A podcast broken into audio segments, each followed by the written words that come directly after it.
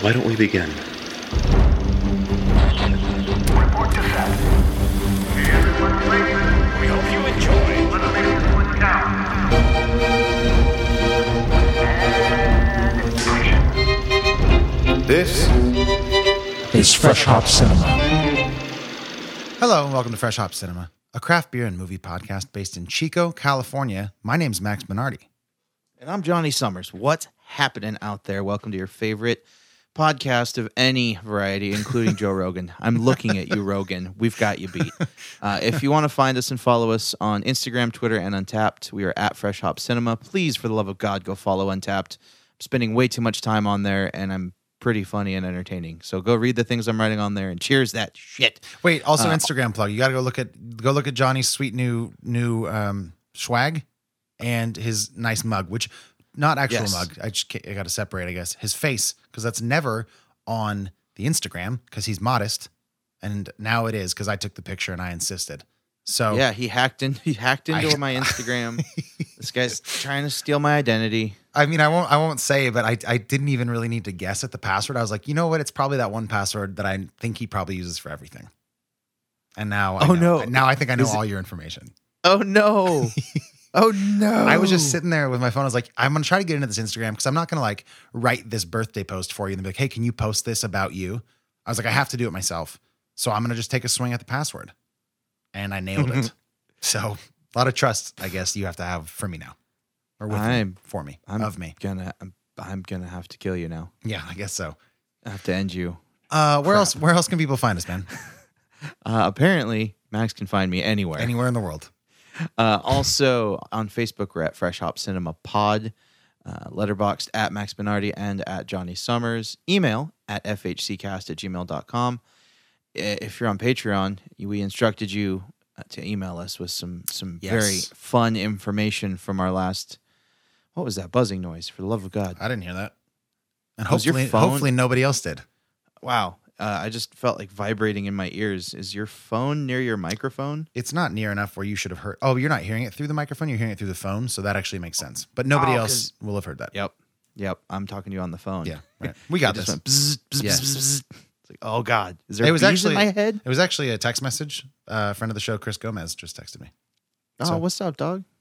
I'm not going to check it now Nice. because I got other. I got more important stuff to do, and I think he will That's right. understand as a patron of the show. Please silence your phone during the feature film podcast just put on- presentation. Put on do not disturb. I don't know why I don't do that more often. I'd say we put that in the show, but then if people silence their phones while they're listening to us, they couldn't hear us. That's true. Keep your phones on loud, but don't take calls while you're listening to Right. us. Airplane mode. Yeah. that'll- Uh, that'll also, also freshopcinema.com. Yeah. That is our online home. It's their website. You can find all sort of website related things there. And Max, tell them about Patreon because I don't have the wind or the energy. Yeah, Patreon's just a way to keep our show going. If you got a few bucks to spare every month, or even a dollar to spare, and you, you like our show, or you think it's brought you any joy, even for a couple minutes over the course of any amount of time, or you found it now and you're feeling spontaneous, you go to patreon.com slash freshhopcinema, give us a buck or two. We give you access to bonus content. During normal times, we have bar hangs where we get together and, and buy people drinks. We also have movie nights, but granted, again, that's in the scope of normal functioning life. So right now, we're sort of augmenting that every now and again with an online bottle share, which I need to talk to you about, Johnny, because we need to have another one of those. But it's a lot of fun. Um, you can check it out there. There's all sorts of more details that I'm not going to uh, go through right now. But if you're interested, patreon.com slash freshhopcinema. We appreciate all the support, and it's a good group of people. Yeah, it really is. And if you don't want to do that, just give us a rating or a review wherever you listen to podcasts. Apple Podcasts is kind of the big one. That's uh, why we will eventually take over Joe Rogan, and that will be, we'll, you'll see our faces there instead, and you'll be like, "Yes, I helped make this happen." That'll happen. Right. Yep. Uh, We're ahead of the curve too because I don't even listen to him, so already off to a good start or a bad start. I'm not sure which. It's an excellent Both. start, I think. Okay, great. Um, I think my brain's doing a thing that happens when I am deprived of beer for too long, uh, which has been at least a couple days. It feels like. So, can we dive into our first one? Yeah, do it. Okay, so um, I picked up beers this week. Hasn't happened in a while, so I'm very excited. I went to Spike's Bottle Shop here in town for both of our beers today, and one, the first one, is from down in Sacramento from Jackrabbit Brewing. They've been featured on our show a couple of times. The most recent was a beer called uh, Waffle Town Maple Brown. We did that, I would guess, maybe four or five months ago. You think? Uh, yeah, something like that. Okay, well, this is as far as I could tell. I reached out to them, didn't uh, didn't get a hold of them. I kind of gave them just a couple of hours, so not not the best heads up. But I think this is a pretty new beer. It's called Strawberry White Ale, and it's a wheat beer, clocking in at four point three percent. And because it's so new, and I couldn't talk to them, there's not much on the internet about it. So we're just going to go off of that information because it's basically all we have. Aside from the fact that this particular one was canned on July twentieth, two thousand twenty, which as of today makes it. Uh, eight days old. So one of the fresher beers we've done in a while. Yeah, that's like brand spanking new, bud. This is like off off the delivery truck, probably like today or yesterday. Yep. So, have you tried it? I have. Okay, can I get your initial reactions? I really don't like it. You really don't like it. I really don't like it. Why? It is just there's hmm. First of all, there's not much of anything there. Uh, it- when the first word of this beer is, is strawberry, I expect to get Mhm. some strawberry up front, uh, and the strawberry is more of like anything like on the the finish, Okay. but very but super subtly. Um, yeah, this beer is massively underwhelming. There's like nothing to it. It's barely there in Mhm. like mouthfeel and in taste, and I gotta say I'm not super impressed. Okay. See, what I got right away was that it's very much like a Blue Moon vibe. I think if you do like Blue Moon, this is similarly. I feel like underwhelming's uh, sounds like an insult, so I'm going to pick a different word. Maybe mellow or easy drinking is maybe what a marketing department would say instead. I, I feel like it's it's super understated. There it is. That's the word. Um, but I agree with you. Like the strawberry, it's not like a strawberry margarita drink or anything. Like it's it's not. And we should describe the can because that's obviously lending to the expectation. I think It's And- covered in strawberries. Covered in strawberries right on the Strawberries. vine. It makes for strawberries makes for a lovely visual experience, and I would extend that experience to when it's in the glass. I think it's it looks exactly like I expected a a, a, white a wheat beer a, a wheat beer whatever whatever language you want to use. It mm-hmm. looks just like that, and I think it lives up to that as well. I am a little bit underwhelmed by the flavor, but I don't think it's bad. I don't think it's bad. I think it's probably exactly what they were going for. I'm just not super impressed. Mhm. Uh, it's really, yeah, it's a basic white ale, just very light wheat beer. Yeah, Uh, if it would have had, dude, do you get any strawberry at all? Because the only strawberry I'm picking up is when I pick up the can. and I Yeah. see it on the outside. Nice. Okay. Um, n- I don't know. I'm picking up some sweetness, and that might just be from the style of the beer. But I, I think in, I don't know. Again, like you eat and drink with your eyes first, so it's impossible to say like that's not influencing me a little bit. But if I'm looking for a, a specific sweetness, I, I would, I think, feel confident enough in saying there's a hint of strawberry. Now, do you think a beer with strawberries literally all over it deserves more than a hint I do. Yes, I do. in it? So it's the first name in the in the, it's the first word in the name. So I'm, I'm not And cutting them much slack. Yeah, Yeah. and the biggest. I'm not cutting them much slack here. Okay. If I was walking by, the only word you could read quickly in giant letters is strawberry. Can we can we do a quick like brainstorming round of other sort of light beers that have fruit adjuncts? One of my favorite beers, uh, summertime beers of all time, is Rosie's Strawberry Wheat from Six Rivers Brewing Company Sure. out of McKinleyville, and it is absolutely fantastic. Mhm. Uh, I love that one quite a bit. You were also Um, you were also really high on the uh the grapefruit. Um, what was that? Maybe The grapefruit lager from Yeah. Shiner, yeah, the Shiner. Uh, I can't remember what it's called right now. The, oh, Ruby Summer- Redbird. Ruby Redbird. Ruby Redbird. yeah, you like that one. Um, what about like? How do you feel on Hell or High uh, Hell or High Watermelon from Twenty First? it's fine. It, it's it's more accurate to its fruit than this beer. See, I, was. I think they were similar because that one's also if you got if you ever get it at the brewery or you just little life hack at home. If you serve that one with a garnished watermelon, like I think it accentuates those flavors that are already in it. And I feel like yeah. this could this could benefit from that as well, which is not This taste, you know. You- so, in a nutshell, what you're saying is this will taste like strawberries if you put strawberries in it. I guess I guess I'm just saying there's other light fruit beers that um, don't bother me, and sure, a little extra fruit to to kind of up the ante never hurt anybody. hey, man, I know you bought the beers and you're like trying to stick up for them, but you're like trying to get this thing elected. You're like, no, I'm not saying. I mean, yeah, you know, Uh, I love it. That's fine. You know, you can make a case for this beer. yeah. I think again, like it's I'm not wild about it. I think it's I think it's uh, good. I think it's good. Um, I also another one that I like since we were just talking about Mhm. it is these the Stone Tangerine Wheat. Oh, I can't actually think of what that tastes like right now. I've had that a while. ago. It's really nice. It's like candied uh, tangerine almost. Mm-hmm. So like super obviously tangerine and uh, yeah. intense.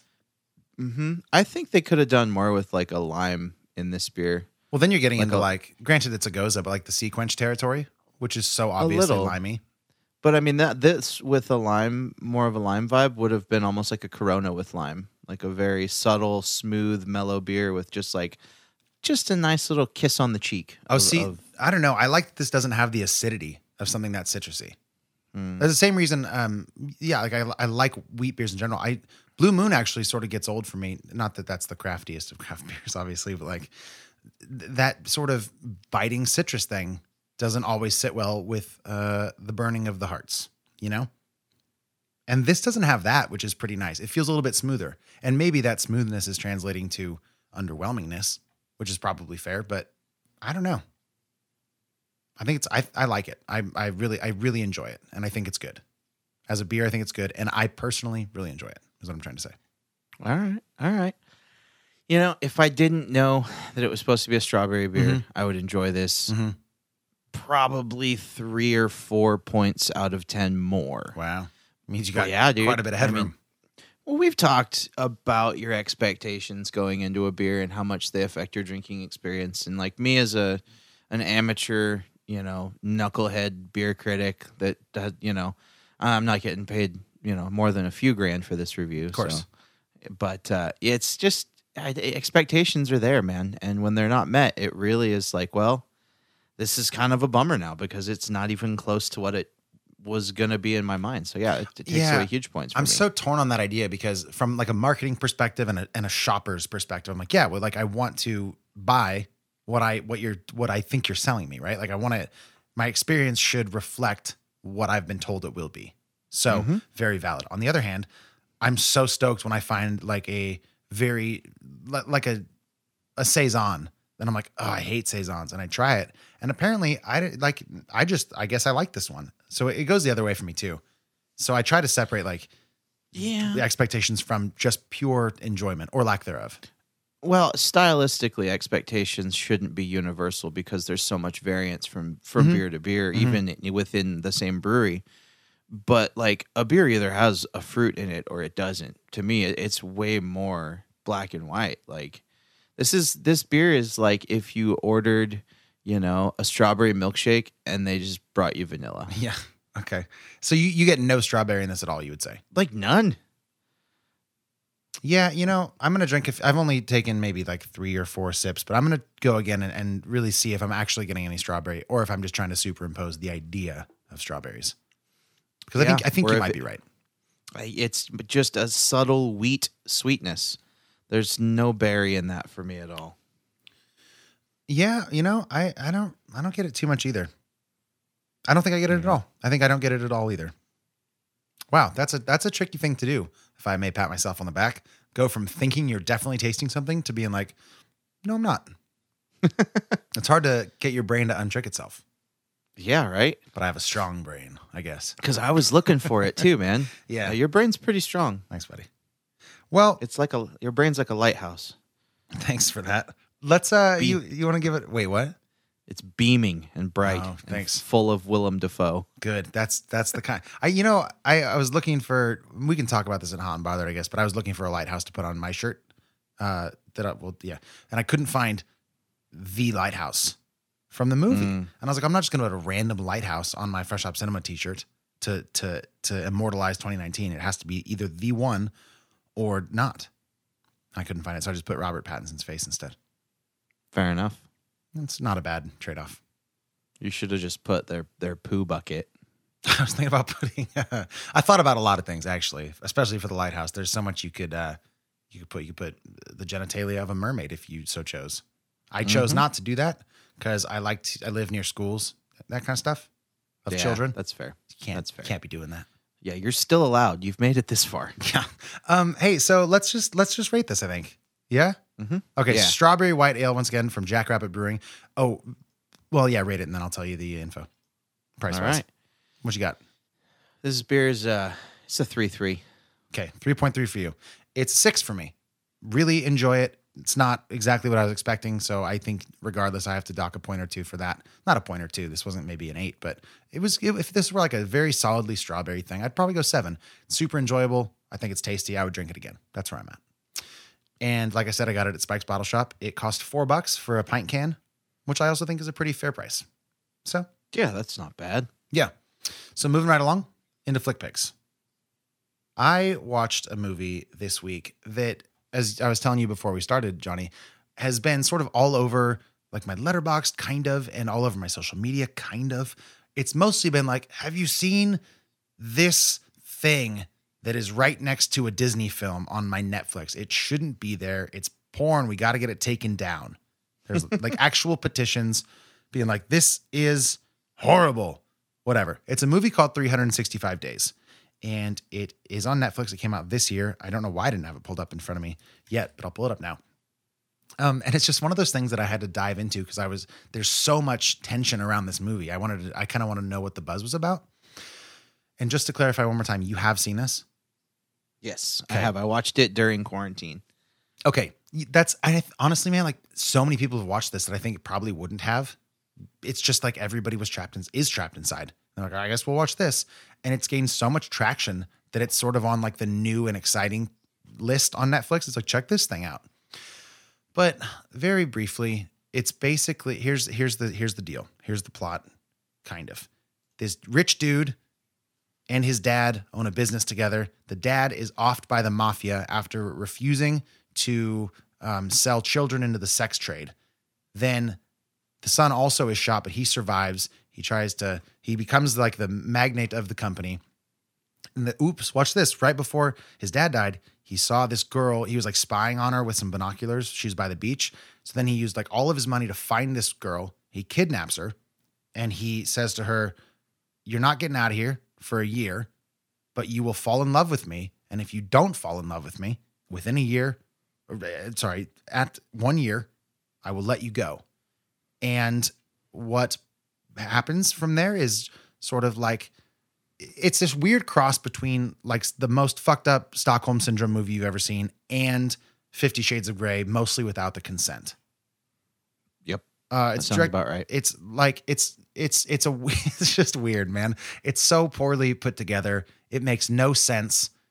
I I actually think like the the sex stuff is not the worst part of it. I actually think some of those sex scenes are pretty well done, except often feel like they're just being used as an excuse to play like catchy songs and have this guy uh, receive very aggressive oral sex from women and them seem seeming cool about it at the end. It's very misleaded or it's very misled or misguided, I guess.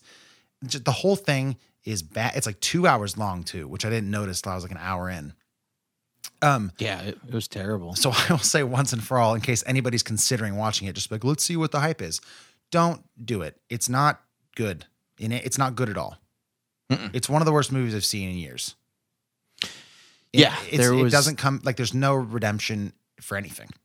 No, it was like the whole point was really just to have like light bondage and just terrible. Yeah, like you said, the sex scenes were like not the worst part, but they were Yeah. bad. I like the thing is, I think they're more graphic than you might expect from a Fifty Shades of Grey. And I think that leads people to be like, this is so terrible. I want to be clear. That's not why I'm saying it's terrible. Uh, it's terrible for all the other reasons. And also the emotional stuff around the sex scenes is is so problematic and weird. And it's just bad. It's so bad. all the Yeah, way and the, around. the and a lot of the beginning was very rapey. the whole it's like it's it's definitely all rapey, but especially at the beginning. You're so right. Like at one point, so he he he kidnaps her, takes her to his like one of six castles, I guess, and like everybody, by the way, in his staff or his family, like they're all cool with this. They're like, hey, you better listen to him. He's I don't he's I don't know what he'll do, but he'll do something. It's clear.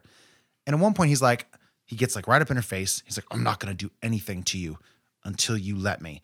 And then like he'll like go on to fondle her and like get naked and like and like lots of shitty stuff that you would go to jail for in real life. And it's under this guise of like, well, she hasn't told him no, I guess, but she has. But he's rich. I don't get it. I don't get any of it.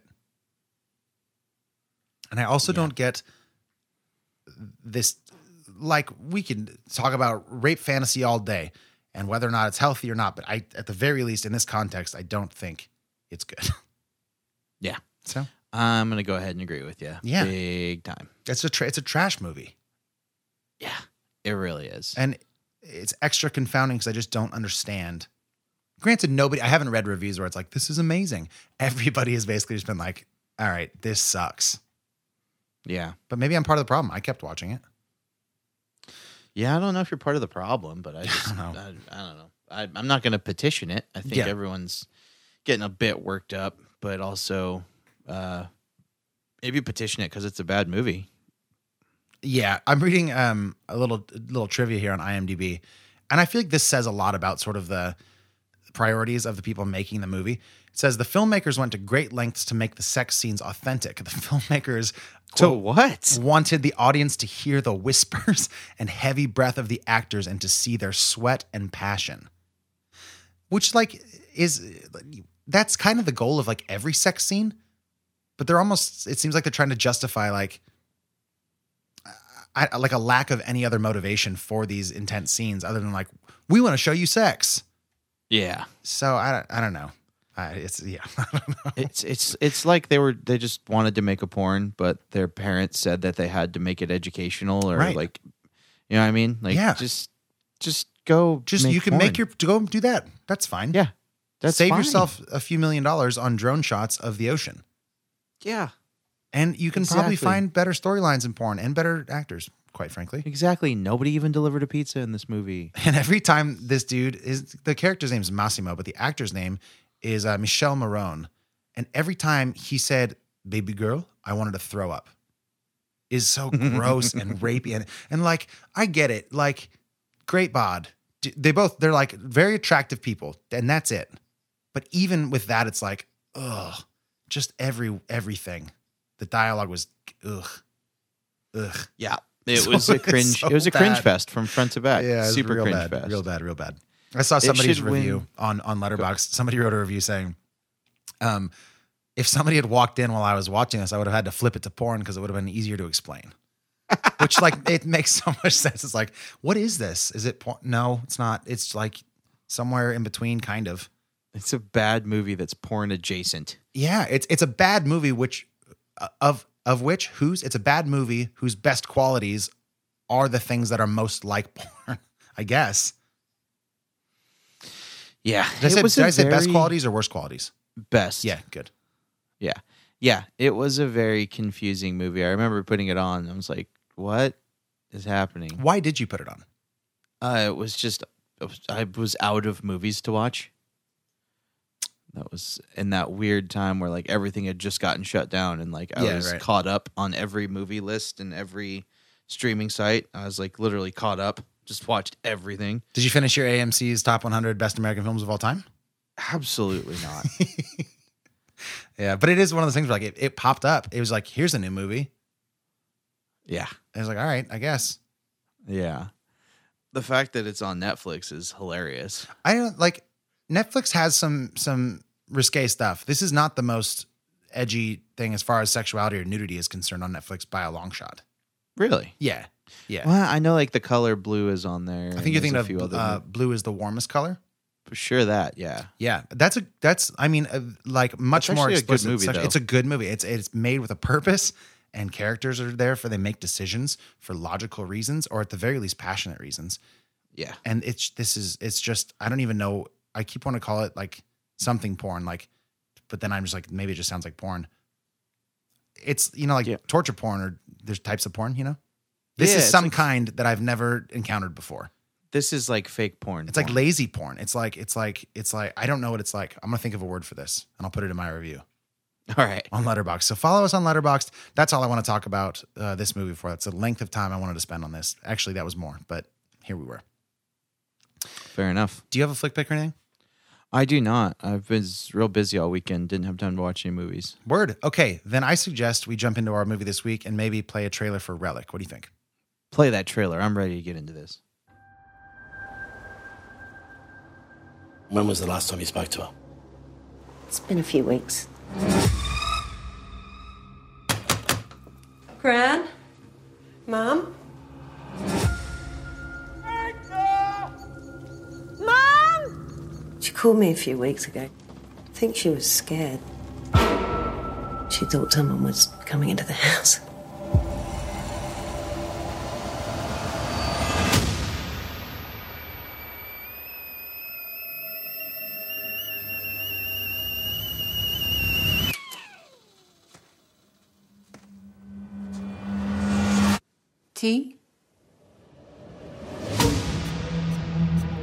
Know where you were, Mum? I suppose I went out. What's this? I was on the property when your grandfather inherited it. His mind wasn't there in the end. You can't put Gran in a home. She can't live on her own anymore. She has to be watched. Everything all right, Gran? I thought this was where it got in. Who? Whoever it was coming into the house.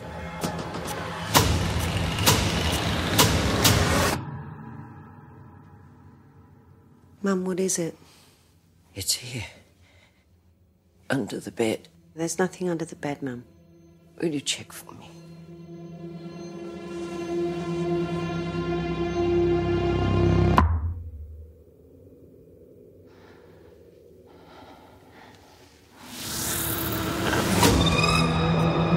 I'm here to help you, Mum. I can see you.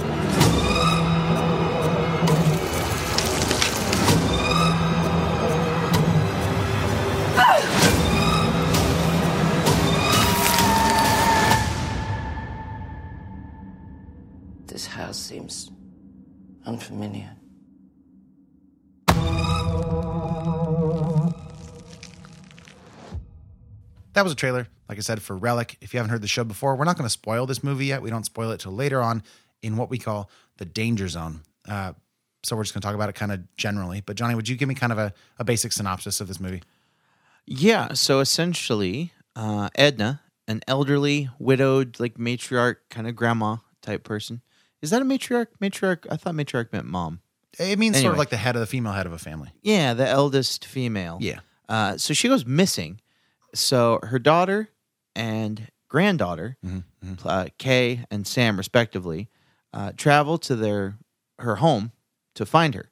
Uh, eventually, they start to discover a sinister, creepy, let's say, presence, and the house is haunted, and something is taking control of Edna.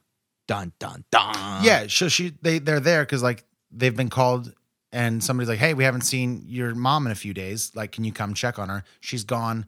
They're hanging out, and right when they're like kind of getting her affairs in order, she's like, "She's gone. She's probably dead." She shows up again, and then she's acting very strange, and the house is acting strange, and people are seeing stuff. So it's very much presented as like a haunted house movie. Okay, mm-hmm. so it's directed by this gal Natalie Erica James. This is her first feature film. She wrote the screenplay in conjunction with a guy named Christian- Christian White. Uh, fun fact here: it was produced by Jake Gyllenhaal and Riva Marker, and executive produced, aka sometimes bankrolled, by the Russo brothers, who did a lot of the uh, Avenger movies. And they have these, they have their own sort of production studios, and they combine their forces to put this movie out. Okay. Stars Emily Mortimer as Kay, Bella Heathcote plays her daughter Sam, and the matriarch is Robyn Nevin, who I think is great in this. Originally, this premiered at Sundance and back in January, and it was released to video on demand on July 3rd, and it runs a tight 89 minutes, which I thought was a very, very solid runtime for this movie. Yeah, I was very pleased with the runtime. I Yeah. was super into it. Yeah, so so last week on the show, this was a movie that I had watched, and I was going to use it as a flick pick, but instead, Johnny seemed interested, and we decided to just make it a full feature this week. So I prepped it last week with a lot of high praise. I was very excited to talk about it with you. I was excited for you to watch it, um, and I think you were just excited to watch it as well because you're a big fan of horror. Uh, what was your experience like? Did you did you enjoy it? Uh, yeah, so I watched it last night at home, uh, probably a little bit later than I should have. But yeah, really wanted to watch it. Was super excited. Finally got the chance to sit down. And I tell you what, I was very in the dark as to even what this movie was about. I didn't read a synopsis. Yeah, Uh, I just went with what I heard from you and said, let's let's dive in, let's let it rip. And dude, this movie knocked my socks off. This is probably one of the best horror suspense movies that I've seen in the last like five years. Yes. Uh, so- it's it's like Yeah. problematically good. I'm having a moment. I, am sorry to cut you off. I'm just so excited. Every now and again, there's a movie that you and I will agree on that I'm that, that like I've seen first, and I already know my feelings, and I'm waiting to hear yours in like sweaty anticipation, just in case you don't agree with me, because I think it'll be this like fundamental crossroads that I have to like a La La Land situation where I like I can't figure out why you don't like it, and it just it'll keep me up at night.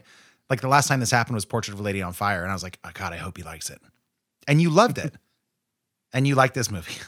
yes. Okay. That's all I want to say. Oh, that's that's. I just it? had to jump in to let you know how happy I was that you liked it. All right, I'm happy too. Yeah, I didn't. Yeah, this would have sucked to disagree on it. Yeah. But it also no, made, I you thought know- it was. I thought it was fantastic. I was uh, enraptured immediately by the overall aesthetic, the cinematography, the color palette, the the Oh, tone in which it's filmed is tremendous. I mean, this movie carries weight and it carries a feeling, and it carries this distinct heaviness when you're watching it that reminded me of watching some of my first scary movies as a kid where Yeah. like uh, this was one of those movies where I didn't want to watch with my feet on the ground. Yeah, just in case somebody's going to grab your feet. And I haven't had that experience in a really long time. Yeah. So uh, I was absolutely blown away. I mean, visually, it was pretty damn impressive to look at. Um, just there was a lot about it that, you know, it was really, really enrapturing to watch. I mean, Mhm. the old house and the the so there was some visual effects, but mainly Yeah. it was just this this overall sense of impending doom and Mhm, this mhm. m- intense like pressure on your whole body like watching it it was amazing i loved it Yeah. I, so Emily Mortimer, if you don't know her, she, well, I'm a big fan of her from the newsroom. we had lunch last week Sure, Talking perfect. about- Yeah, know yeah, you know her. Um, but the reason I, I texted you the other day, Johnny, about when last time you saw Shutter Island was because she was also in Shutter Island. She's been in a bunch of stuff. Um, and I'm, I, I mean, those are the two big ones for me. I love Shutter Island, and we know we disagree. is she on the that one but- that is she the one that drowned the kids in shutter island No. th- I you're Spoiler thinking of- alert. I think you're thinking of Inception. No, you're thinking. Okay, Shutter Island spoilers. Yeah, it's t- t- ten years old at this point. He's the one that drowned the kids in that movie. He um was he was like he had a psychotic break because he convinced himself that his wife had done it. But I think if I have this right, he actually also killed his wife. But Emily Mortimer that sounds right. in that movie is actually um she's a rachel well, number one. Yeah, he's the pris- she's the prisoner that quote unquote escapes. Um, she's she's so good in that movie as being sort of this um, definitely paranoid, uh, haunted figure, and it translates so well into her performance here because there is sort of something off about because you get the vibe early on that she hasn't talked to her. There's this great interview between her and this police officer where he's like, you know, like when's the last time you talked to your mom? And she's kind of skirting around. She's like, yeah, it's you know, it's been a while. My life's been busy or whatever. And it's clear like they have a kind of distant relationship. mm-hmm. And the moment she goes back into that house, for me at least, it was like something's up. Like she knows something that we don't. Um, and, and then that just adds to this whole sort of environment that you're talking about, the ambiance of like creepiness and just something being not quite right. yeah So good. 100% yeah this this movie was so engaging uh, i got up once like to make popcorn and grab a white Mhm. claw but then i was uh you know me and shalina watched it and i don't think we said like one word until the movie was over Yeah. it was just that like boom you're in this this it's like you know when those when certain movies you don't watch them they just kind of happen to you And then it's, and then you're just like, it's, yeah, you're part of, I know exactly what you mean. Yeah. yeah, Totally. like this movie just happened to me, and like I was just sitting there. It was just, yeah, hundred percent will be in my top ten. It's got to be. the year. Yeah, it's so be. good. And then and then Um, you double back, and if you're looking at the notes like me, I'm like, I, I want. Am I right when I said it's her first feature film? And I know that I am, but it's like, what a what a first swing, what a home run, right off the bat. Yeah, that's I guess crazy. pun intended. Um, yeah, I mean, so there's basically a cast of three people. There's there's some other auxiliary characters that we can maybe get into later. I'll also say that it's it's kind of tough to talk about this movie in any depth without spoiling some pretty major things. So I'm going to imagine that the rest of the segment might be relatively brief, but Mhm. but before we even consider cutting, um, Robyn Nevin, who played Edna, and Bella Heathcote, who also I had not seen in anything, who who stuck out to you as maybe like the, the strongest performance, or also or Emily Mortimer out of, out of any of the three. Out of any of the Yeah. three, oof. I think uh, Emily Mortimer probably had the most complexity, um, but I really liked like the nuance of of the the sister or the, The daughter, daughter, I should say. Yeah, um, Bella Heathcote. What a Yeah. cool name. What a great name. Yeah. Yeah, it's a great name. Um, I liked her. I think. I mean, they all three of those women, like, oh, like, uh, how would you pick who was like the lead in that? Yeah. It's For sure, it was. It was probably between Emily Mortimer and, and Bella Heathcote. See, I But- actually would make a case for it being, well, it depends how you define lead, but I think the story would be primarily about Robyn Nevin's character, Edna, the grandma.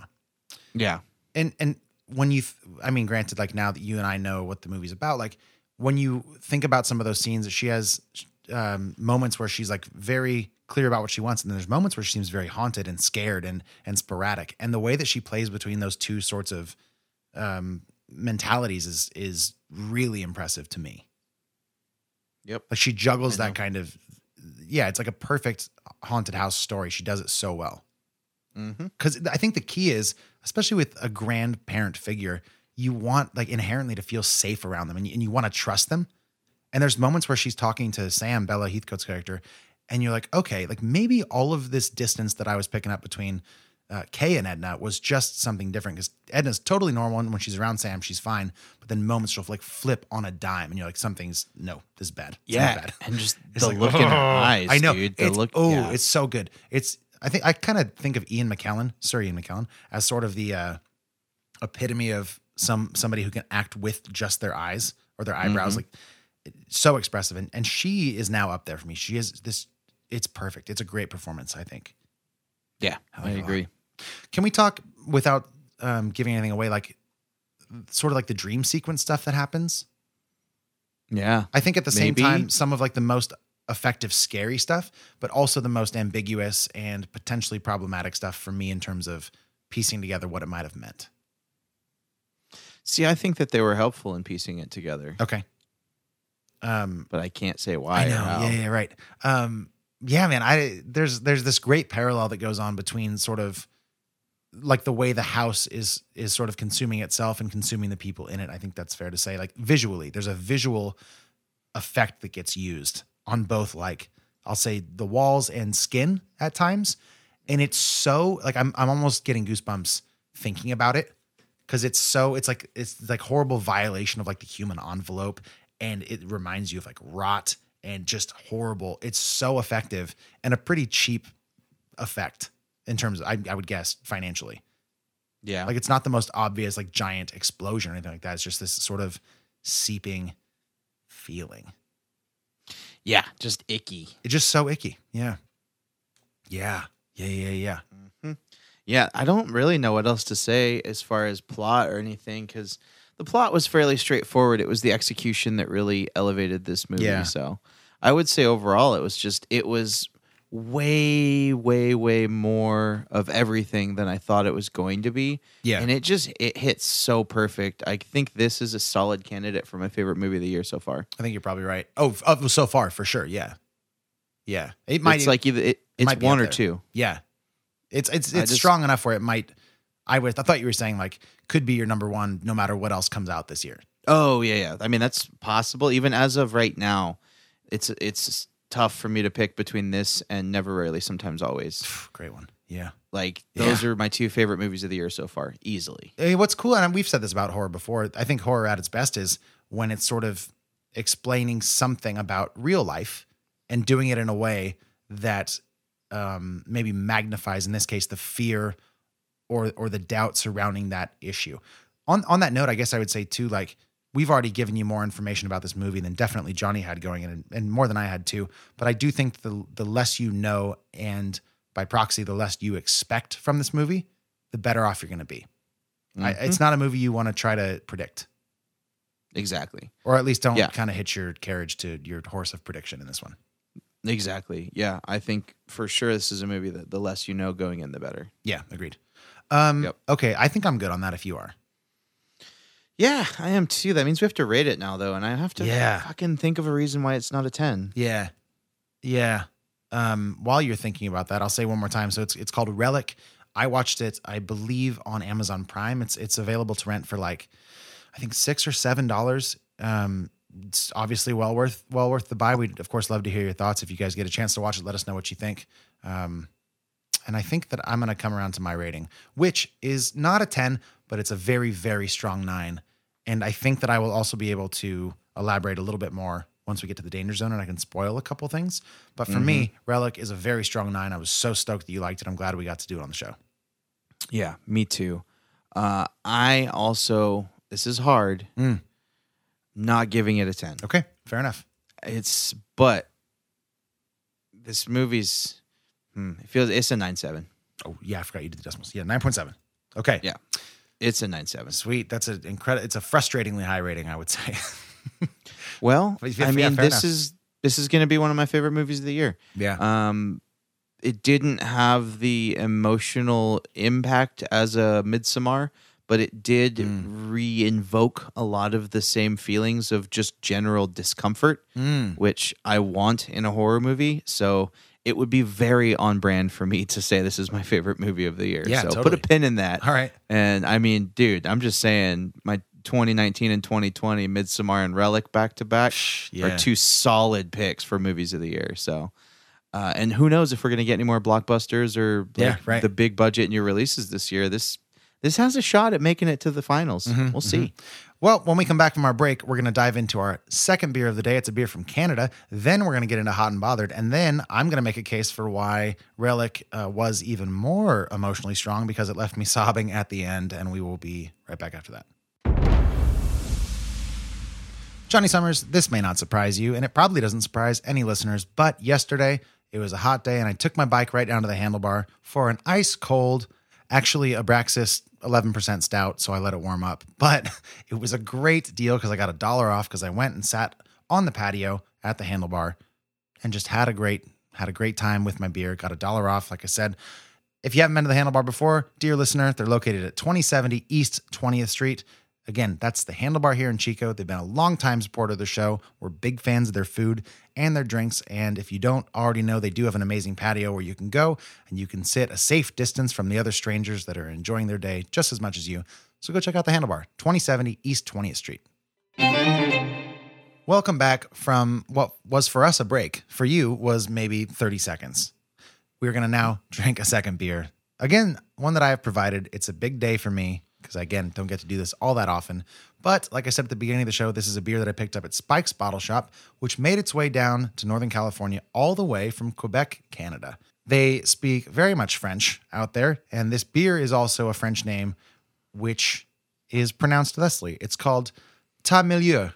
I'm not. I hope that's close. Uh, I'm sure we'll get some clarification on that in a little bit here. But it's made by Lagabière, and they say this: Lagabière's flagship product, this delicious New England or Northeast India Pale Ale, has an opaque appearance that is typical of the style. The nose reveals an explosive bouquet of hops reminiscent of citrus and tropical fruit, giving the impression of a fruit juice. In the mouth, a slight bitterness, as well as intense flavors of fruity hops, conceal its relatively high alcohol content. Tamilieu has become the point of reference for New England IPAs in Quebec. So, we've never had anything from this brewery. I'm super excited. I saw the can. I was like, what's this? I'm going to grab it. It's a steal for the price. So, let's see how it goes. Johnny, have you poured it yet? Have you? Well, no, Why not? because I was waiting for you to do it so that when you were talking, I could step away from the mic and pour it to not make any noise. That's smart. I don't know how loud I pour beers. I'm like worried about it. I've never heard you pour a beer once. That's a weird thing to be Oh, yeah? insecure oh, about. Oh, yeah, are you sure? So I've poured mine. I still somehow don't know if you've poured yours. I have poured mine. Okay, good. So, I mean, I'd say just based on my glass, it's a pretty straightforward looking New England IPA. Yeah. Mine's got, I mean, I poured it pretty aggressively, but like a really nice head on it. It's a very clear, or not clear, but a white head. Ugh, sorry about that one. Just a good looking head with a solid body of a beer. How does it taste? This beer is fantastic. I am immediately impressed by the mouthfeel.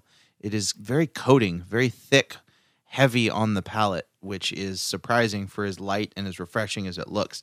You get a ton of feel on this thing. It's like it is bodied up. It is thicker than a Snickers. Yeah, you haven't said that. in a melted into a puddle. Yeah. This is actually on any other any other normal podcast day. This would be the freshest beer we have, but because we got so lucky with that Jackrabbit, this one is actually a whole month old.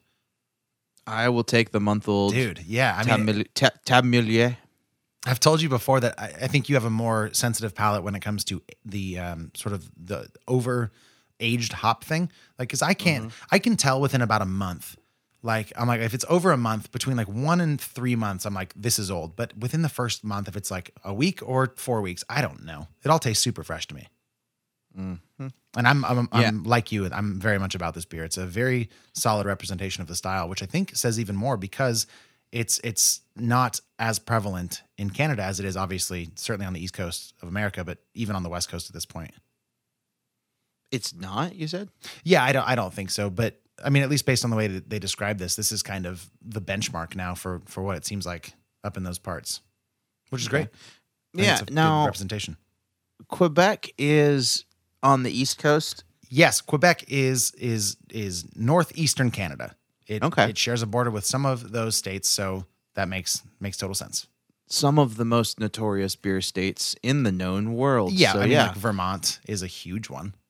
yeah, that's the home of the one and only House of Trees. Are you sure it's in Vermont, or are you thinking of The Alchemist by chance? I'm probably thinking of The Alchemist. Which is another like amazing New England. I think I, I'm pretty sure Treehouse is in Massachusetts or Maine, Massachusetts or Maine. Uh, it's Charlton, Mass. Yeah, yeah, Massachusetts. Yeah. Okay, so then I think Vermont is is um is The Alchemist then, which get, Yes. get your heady topper. Exactly. The point is, a lot of those states crammed into the upper sort of reach of the, the Northeast United States. Lots of, as you might expect, delicious Northeast New England IPAs. They should call this a Northeast, uh, North American East IPA because they're in the the northeast Canadian? of Am- of North America. Oh, I see what you're saying. Not North. The like the- the continent. Yeah, yeah, I got you.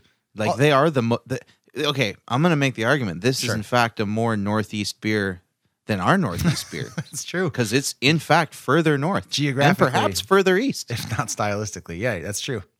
Yeah, maybe this is what we should be modeling our beer after. So Quebec has know. the ha, now has the has sort of the top echelon of what we should strive for. That's probably true. They're, interna- they're they're international champs. I've said it. done great. I mean, it's and just to bring it back around, I think this beer definitely emu- or emulates that. Uh, you know, makes a good case for it. Exactly. It's impressive. It's very impressive. I was very pleased. Uh, it's he- like I said, it's heavy up front, but it's actually super drinkable, and it is not the juice bomb that it smells like. You actually get a ton of hop bitterness, and it's it strikes a nice balance between the bitterness and the drinkability, and the heaviness and the the actual. It's heavy, but it's like also kind of light. Mm-hmm. It's hard to describe, but it's it's a very excuse me burpee very unique drinking experience. I don't know if I've ever had a beer front to back that had this range of emotions being Oh, wow. stirred in Wow, my wow. mouth heart. I was going to say what you're describing is kind of what I hope for when I get a New England IPA, which is that you do have sort of this really sweet, almost juice bomb kind of aroma. And then when you drink it, it kind of levels out into a hoppy experience with, with obviously not like a West Coast IPA, but, but hops should be there, sweetness should be there, and it should feel or it should drink like a beer, you know, like a, like a big beer. And, and like, again, it's like 7% and it feels like it could be a little bit more, which is a really great touch because it doesn't feel too boozy. It just feels um, uh, th- thick, I, but not not viscous. It just feels present. Yeah, I really like it. It does feel present. It's it's it's a really well balanced, well made beer. Yeah. I think this is this is absolutely world class, and I can say that because this isn't just from America. Now, I always say this beer is world class, but how many beers from other countries outside of America do we usually have to compare it to? In this style, the answer is not very many. So That's true. I'm not a lot of other countries this do this style. Exactly. Name name two. I, dare you. Well, actually, eh, can I count this one? No. well, so we did actually. I had two in Norway. So the one that I brought back for the show. Name show. them. I can name them right now. One was from a brewery called Amundsen, and it was called uh, um, Ink and Dagger. And the other one was from Servicium, and I've gotten farther than I thought I was going to. I don't remember the Servicium one, but I take your point. There's Yeah, not a whole the- lot of these around, and I and actually, if anything, me saying that lends even more to your point, which is that this is world class, and we've tried New England IPAs from at least three countries at this point. So, Yeah. good point. Absolutely. Well, we should we should make a point to try and get some more international beers if we can. I think that would be fun. That'd be great. Yeah. Yeah, I'm into it. Um, so, any other things you want to touch on this specifically, or do you just want to rate it? Uh, I think if this is available locally for as fresh it as is as it is, Mm-hmm. uh, it's absolutely worth going and picking up. I would say grab grab a can of this and get it in you and enjoy it as quickly as possible. Because if you like this style or beers adjacent to it, you're going to be very pleased with this beer. So, uh, get ta milieu in in ya. We should I'm spell it, hoping we're saying that. we're not. So we Uh, might be, but we're not saying it as well as somebody who speaks French would speak it. Um, so just to to be clear, it's spelled T A M E I L L E U R E against by it's from Lagabière out of out of Canada, Quebec, Canada. Um, and like I said, it, it was at Spikes for I'm going to say this now because I feel like we are both going to be pretty high on this, and at this point, the price isn't going to affect my judgment. But it was a five dollar pint can, so just get it. You know. Oh yeah, yeah, that's Um, a win. So let's go. Let's go ratings out of ten, Johnny. What you got? Oh shoot. The old question, man. If I give it a real high rating, I have to ask myself why it's not a ten, Yeah, and that's tough. Uh, I'm gonna need to take another sip. Fair enough. Uh, while you're doing that, I think that I am going to I I'm because we do that kind of the same way. I don't. There's nothing jumping out to me as like this isn't this is a flavor I don't like. This is something about the feel that I don't like. It's there's nothing about this that's putting me off at all. The one thing that I could harp on is that I think unlike you, this isn't the most um m- maybe unique experience. I would say it's it's a super solid New England IPA, but there's nothing in the hop profile or or maybe flavors in general that I'm like I've never had this before in my life. So I think for that reason it's not going to be a 10 for me, but it's it's a 9.5. It's really really good. One of the, it's one of the best ones I've had in, in in a long time. I was thinking like nine one. 9.1. Okay. It's a that's a great great great ratings from both of us. Um, I am going to go ahead if you don't mind Johnny if I uh, kick you out of people's ears for just a moment. I would love to play I got I got the chance to talk with their sales manager Maxime Plant and we talked about sort of the inspiration of this beer and uh, what it's like making beer during a pandemic and how their market is in America and all sorts of fun stuff. So, Johnny Summers with your permission, I would love to play that conversation. Make it go. So, we sat down yesterday to to drink the beer. Could you tell me by the way how to pronounce that beer properly? Yeah, basically, it's ta meilleure. Oh, ta meilleure. That's how it's- Ta meilleure, yeah. Got it. Well, we said it wrong every time, but How um, did you say it? I think we we went with uh, Tom Mayur. mayor. okay. So I mean, we gave it a shot, but it was Yeah, no, that's fine, man. I Yeah. get that a lot. Uh, but anyway, yeah, no, that, that's a good try, though. yeah. Thanks for that. Um, but no, we were we were really pleased with it. It was we, we haven't had a beer, uh, obviously from you guys or or from Canada ever on the show. Um, so it was super Okay, exciting. Yeah, yeah, it is. Yeah, that, that's amazing. And, and since we just uh, got uh, launched into the, the market, that's amazing. Oh yeah, I, I was going to say. So when did you start distributing down to down to the states? Basically, that was our first uh, delivery. Basically, we did uh, the export in June, so that's our first uh, our first entry over in the market. That's great. Yeah, I mean, we had a can. I think it was it was brewed. I mean, within a, like a month. I think it was a month old. It was super fresh and super delicious, and uh, we're just so surprised because we've we've done beers. I think the only other country was maybe Norway because I went there to travel and I brought some home. But it's pretty rare to find something that fresh from out of the country. Uh, so we were we were stoked to have it. Yeah, no, that, that, that's true. Yeah, yeah, we, we try to brew the, mo- the most uh, stable beer around the shelves. Yeah. Uh, that's something that really, really is important for us. Uh, we don't have the same um, market as you uh, over on the U.S. side. I know that you guys are more of a go get your beer directly at the brewery. Yeah, sure. Here, it's uh, it's a little different here. So we basically uh, evolved uh, the brewing technique here uh, according over to be able to be stable on the shelves.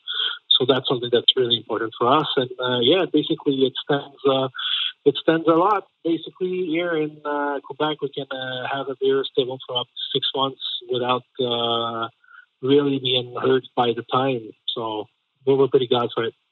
Could you tell me a little bit about how when you guys got started brewing and was it just you at the beginning or, or how did how did it all get started? Well, basically, at first, I just have to say uh, I'm not one of the owner. Basically, I'm uh, I'm in charge of the sales, but I grew up with the guys. So basically, I'm, I was there before the start. Uh, so basically, the brothers started brewing over back in uh, 2008. and they started in their parents' garage.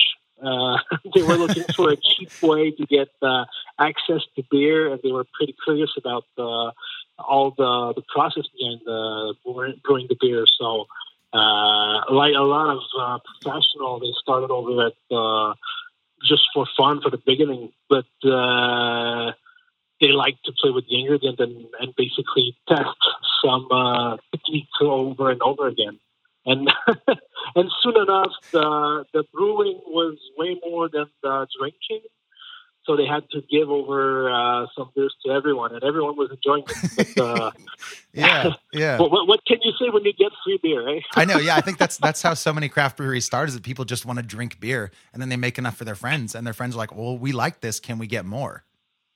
Yeah, Then- yeah, and Then you have a uh, yeah, basically four years uh, from the start that they started to brew, they opened up the brew pub, and uh, they, uh, since the beginning of the, the opening of the brew pub, they just uh, the demand just fired up, and uh, that was not enough, so they uh, opened up uh, a bigger brewery over in the industrial part of the town, and uh, it's been four years now on that 8,000 square feet uh, um, place, and it, it's already too small. So we're we're in the process of building up uh, a new place. So uh, yeah, this, this is this is amazing. Yeah. Do you guys do you distribute pretty much all throughout Canada as well? yeah, basically, we well, not Canada. I, I must have to say that uh, the laws between the provinces uh, quite different than. Uh, well, I, I don't know all the laws Sure. between uh, all the states. Yeah, yeah. But uh, yeah, it, it, it's a little more complicated than just uh, traveling over and just selling beer. But uh, no, basically we just do our distribution over in Quebec, which uh, we do our own distribution for about ninety percent of, our, of what we sold. Wow.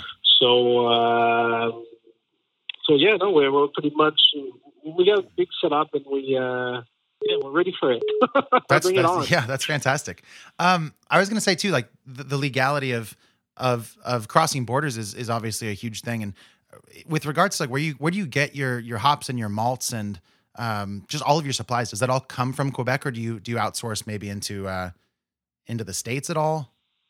Yeah, yeah, of course. Basically, in Quebec, we do have some uh, small uh, suppliers that maybe are able to help us on the brew pub side uh, to get more specialized uh, grains or hops that we're growing here. But uh, most of our grains come from a Canadian maltery over in the west. Um, and the hops that we use basically comes from Yakima. So uh, we do yeah, we do have some contracts over with Yakima hops, and we basically just did a beer a while back, a couple months back, um, testing some new hops for them. But uh, yeah, most most of our hops are coming from uh, from Yakima. Sure. I was going to ask too. I mean, you guys are so close to like when we're talking about New England IPAs, the the name that comes to mind as as one of the first, the pioneers of the New England IPA style, is obviously the Alchemist down in Vermont, and you guys are like a two hour drive from them. And I was I was just kind of curious if if that brewery or or what breweries in the area might have played into the inspiration for uh, your brewing techniques and the, the style of beers you guys make. Yeah, yeah, but well, back then before the uh, before the style went uh, um, really a, a hype here in Quebec, Quebec, because we're we're kind of behind you guys Mm. um, on on what's the trend here. Right. So bef- before it got big here, it, it was big over on your side. So and and and beer enthusiastic people were already knowing over uh, from Eddie Topper. So we had some, uh, of course, we had some interest in uh, what they are doing, and uh, yeah, that that did uh, help us over in uh, uh, elaborating the beer that is now known as Ta Meilleure Yeah. and uh, they they we, we had a couple already uh, a couple beers that we were brewing that we just adapt over to the style and uh, basically that that's how uh, Ta Meilleure was born. Yeah. Or- by the way, uh, means uh, your best, right? In English. yeah, yeah, basically. Yeah. Where did that name come from?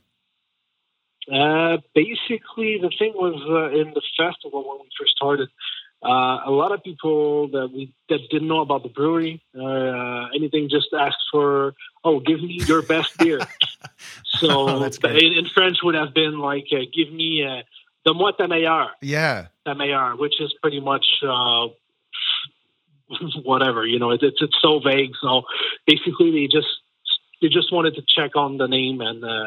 Uh, because because all the names that we use usually are pretty much a, a word uh, wordplay, you know. Mhm.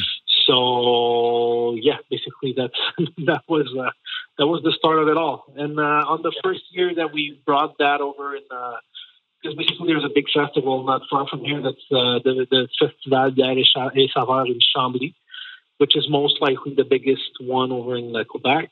Uh, the guys bring that one on the first year, and it won the the, the best uh, IPA from in the style. So that before it even got launched in bottles, because at first we were in bottles before we switched over to cans. Uh, it was uh, it was already winning some uh, some prizes, so that kind of threw the, the the brand way up there in Quebec. So we were kind of the first one that were uh, putting the, the the style over on the shelves and being ma- making that accessible for most of people. You know. Yeah. What I mean, what's what's the craft beer scene like in Quebec, anyways? I mean, you guys were clearly the first to do this. Are, have other breweries started kind of hopping on the bandwagon? Yeah, well, basically, more and more people are jumping in. Uh, they see what's done on your side, and uh, we got uh, we got plenty of people just following the trends. You know, uh, we started to have some uh, smoothies over in Quebec. Uh, a couple others are doing that. We're trying to, to, to do in, to, Yeah. We're trying to check on the possibility of doing that. We're already doing some fruit and sour beer here, but uh, we'd like to maybe uh, incorporate more fruits in there. But uh, anyway, we're in the process of testing everything. R and D is a, a big part of uh, of the brewery right now. But yeah, on the beer scene, uh, as I said, we are pretty running a little behind, but uh, we're we're we're getting way up there with everything that's going on here. That that there's more and more brewing going up every day, and uh, they want to get out of the lots. So basically, what they do, they just do something different, and they they just look over the fences and they see what you guys are doing. And basically, I must say, yeah, I'm a I'm a, a beer enthusiast, and I know a couple of brewery over in the U.S. And I've been myself uh, traveling over for some beer, and uh, yeah, you guys are doing pretty amazing stuff. And uh, one day we might be able to to, to get to what you guys are doing, but uh, Yeah. I don't I don't think we're too far from there anyway. yeah, Johnny and I were saying on the show yesterday that um, maybe you guys are behind the times, but you're, you're whatever fence you're looking over is the right one because it was up there with with the best styles we've had from from the world class breweries in America. Like we have over here in Northern California, which is quite a ways from from your side of the the continent, but. We- I mean, we've got some really good breweries up and coming. Like New Glory is a brewery in Sacramento that we talk about a lot. Um, there's one called Moksa, and there's all sorts of these little these small breweries that are uh, really, really perfecting the style, particularly yeah, New England IPAs. And we tried tried yours, and it was just like this could this could hang with all of them easily. It Yeah, was- yeah. Well, they're, they're a little bit more on the bitter end of the of the, of the, the spectrum over with the with the beer. It's not that fruity as as uh, as, as all of the IPAs that might be coming up from the from the style from the the Northeast IPA. But with with the bitter ends, we'd like it to be more uh, balanced. So it's it's less sugary, and you can maybe drink a little more than Yeah. than just one beer Right. before getting bloated or anything. right, right, right. um, you know, I mean, with everything that's been going on with with COVID nineteen, has that changed your guys' sort of day to day operations or uh, your distribution at all, or has it all been kind of the same? How's that affected you? Well, as for the brew pub, it has been closed now since March. So basically, we have nothing coming up from that. But we really, really got lucky over on the craft beer industry in Quebec. A lot of people started to buy uh, local product, Yeah, and we barely uh, are able to uh, to stand the demand. Even with the, uh, we, even with all the restaurants and bars closed, uh, we haven't quite saw a big difference in the drop in sales here. So we're, we're pretty hyped on that. Uh, I guess that the name speaks for himself uh, here in Quebec, and uh, yeah. So basically, that's uh, that that's that's that's what got us where we are. I guess uh, people know our product, people like our product, and uh, basically uh, we. We saw a really big spike in uh, in in the demand. So I, I guess even even if times are good or bad, people drink. I mean, it seems in America. I remember reading. I was reading an article, uh, some financial report, and it was it was saying that at least Americans their their alcohol purchasing increased significantly the moment that people started to pay attention to the virus. And yeah, you're you're absolutely right. People just I think like to drink good beer, so they'll do that regardless of when uh, whatever's going on. Yeah, yeah, of course. And and the local effect is really, really important. People wants to to help their neighborhood, wants to help uh, Yeah. local business, and uh, it's not it's not even just the brewery. You know, if you buy from from let's say you buy from a convenience store, well, you're helping the convenience store, you're helping the brewery, you're helping the distribution, you're helping everyone. You know, Yeah. it's it's it's a it's a, a big chain, and uh, anyway, that's that's to my opinion, it's really, really good thing, and uh, maybe that brought up a little light on on on our consumption. Uh, maybe people just gonna do a different. Uh, they're gonna buy differently uh, from now on, you know, because we re- we really did see a, a big increase over in the in the in the in the orders. So Yeah. uh, I, I guess people just lighted up. Yeah, it's it's this it's this very consistent thread I've noticed throughout the craft beer community, which is when when times are tough financially or emotionally or whatever, people do tend to come together, especially around their Mhm. their very close communities. It's a wonderful part of uh, part of why I enjoy kind of hanging out with people in the beer scene and learning more and meeting new people. Obviously, is always wonderful. hmm Yeah, and and we were uh, we we did our part, you know, uh, from the uh, other half uh, initiative over on the All uh, Together Beer. We did we did our version of it, and we brought some. Uh, we, did some. We, we did raise some money over for the food banks here in uh, Quebec, and uh, yeah, we, we did a pretty good thing on that. So people were really really im- impressed on that. Yeah, we, we were a couple breweries that were uh, that, that that up in on the train on that, but uh, yeah, the, the, the, the, this is this is amazing. I love the way that the breweries are just love to help their communities and even with the local business and everything. So it's it's, it's amazing. Yeah, well, Maxime, I appreciate your time. Um, I think that's all the stuff I had about you and the beer. Is there anything else that I should know? Maybe stuff to look out for in the future that might make it to California? Anything like that? Yeah, well, we do have some other stuff that's come that's going to probably coming up on the on the next orders. Maybe we have a session on the way, maybe a sour beer that's going to come up. But uh, yeah, basically that's that that's it for now. We we, we do have some more specialized uh, beer, but it's it's kind of a little tricky to get that over to the borders. But uh, yeah, if you ever go around uh, near Montreal and Quebec, just uh, give us a holler. Oh, we'll and, uh, stop in. Yeah, yeah. we're gonna be able to take care of you, man. Well, sounds great, man. Thanks again for your time. I really appreciate it. Yeah, it's amazing. Thank you, man. We'll talk to you later. Yeah, you too. Bye. Want to say thanks again to Maxime Plant for doing that interview. It was great. Johnny, let's move on into Hot and Bothered. If you haven't heard the show before, it's where we talk about what's got us hot and or bothered this week. Uh, let's go with let's go with bothered first. Anything got you bothered this week? Uh, no more than the usual. Probably the thing I'm most bothered about. Um, friend I know from work is dealing with some cancer, so that sucks. Don't say Uh, a dealing with some. He has cancers. He or she has she, cancer. She, yeah, she has cancer, and she's going to be taking some time off work. Oh so man. she's a barista at one of my favorite accounts. Uh, I don't want to get too Sure. deep into it, but it's a big bummer. So I've been kind of found that out the other day, and that's that's a real bummer. And then just dealing with life as we know it in the midst of a pandemic, and Yeah. everyone just doing what they're doing. So. Uh, I feel like bothered could really spiral out of control in the year 2020 on this podcast. So I'm just gonna leave it at that. Not not too much, but just just enough, just a little, just just a little bothered. So Max, that's it for me. Uh, I don't want to be too bothered because I'll just start crying in a ball in the corner, and I'm Yeah. That's later in the night. I have Sure. a couple more beers to go before I get there. So That's after anything got you? yeah, exactly. Anything got you bothered, or are you just all hot this week? What do you no, think? yeah, I don't really have much to complain about. I suppose I um, it was sort of a long weekend. If you've been following the show for at least a few weeks here, I've been sort of changing some lifestyle habits, which basically involves trying to be more present in my own life most of the time, and mm, like not being on my phone as much, and eating a little better, drinking a little less during the week, and exercising sometimes, and reading books and all sorts of stuff.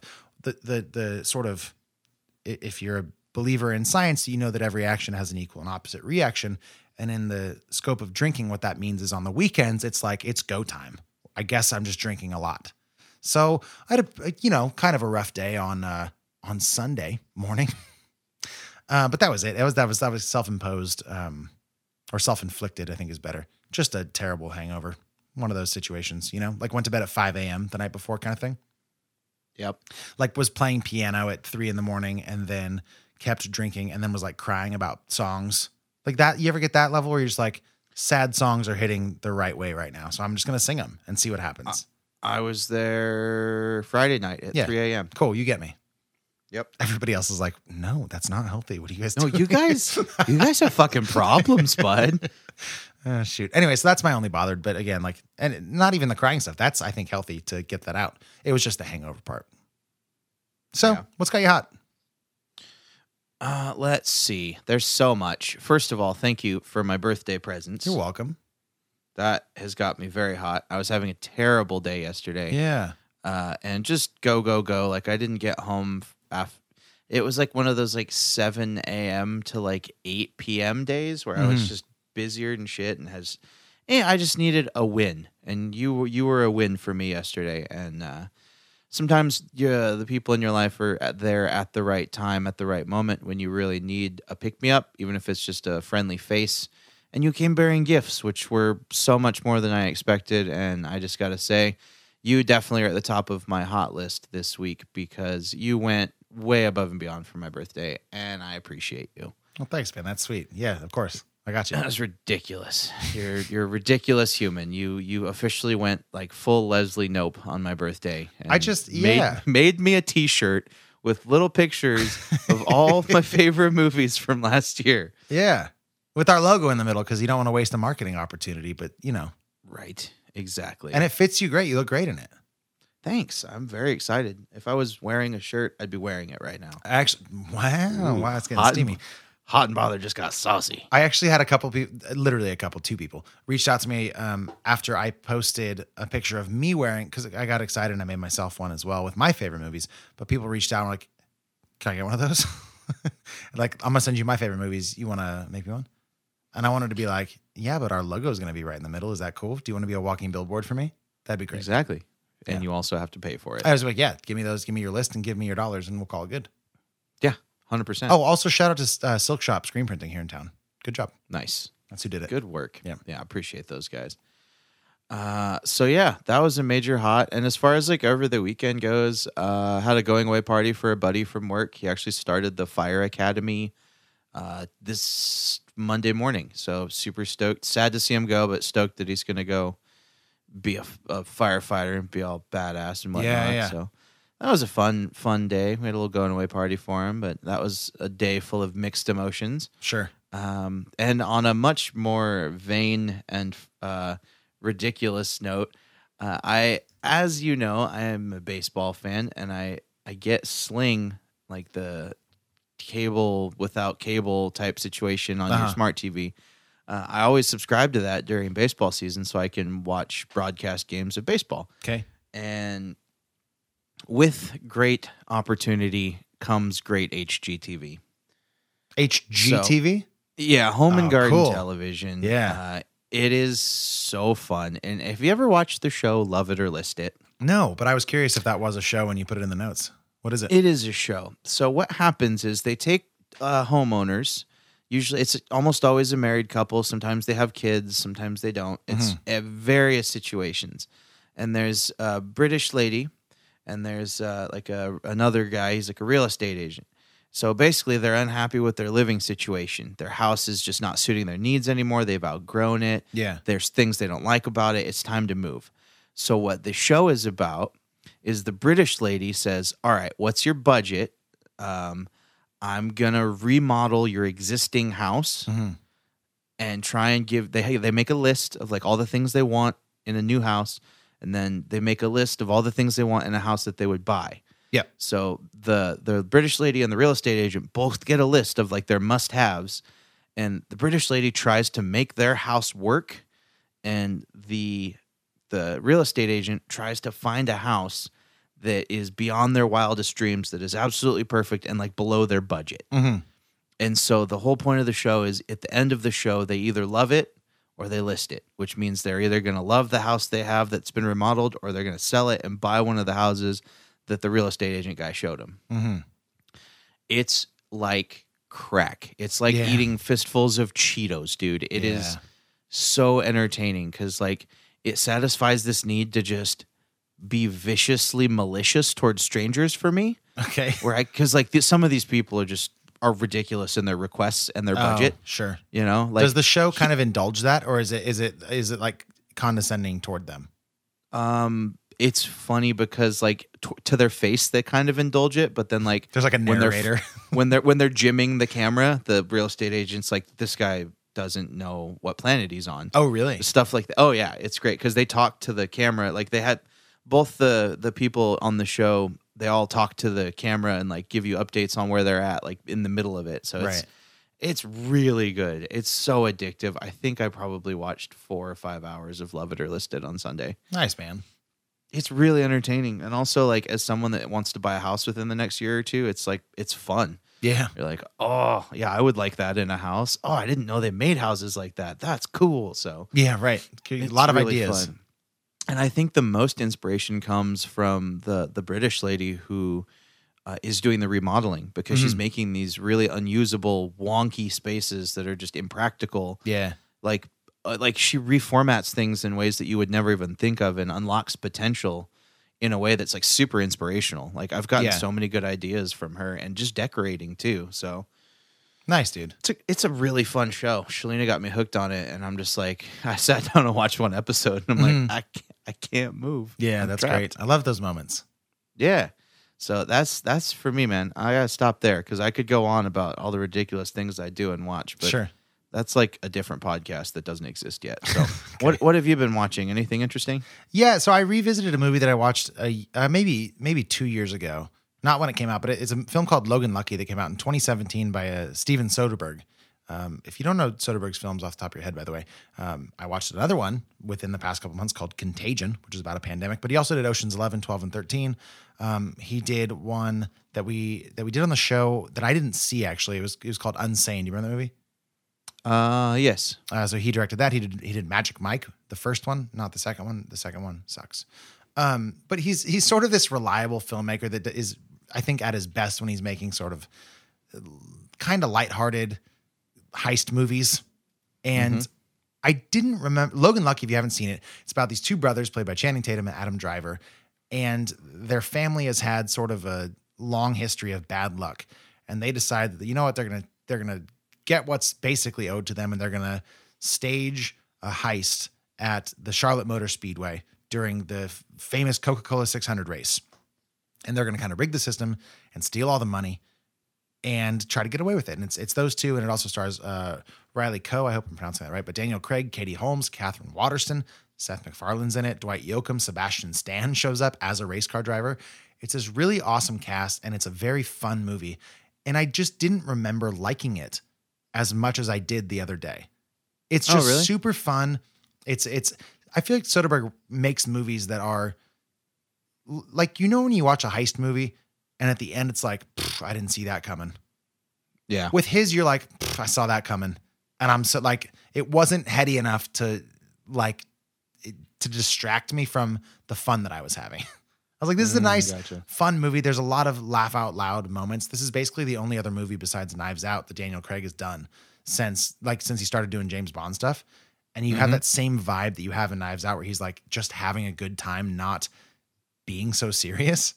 Yeah. And I'm a huge fan of Adam Driver, and, and Channing Tatum's great in this too. Everybody's Yeah. very good in this. I really liked Logan Lucky. Yeah, it's great. Yeah, it's a very it's a very good movie.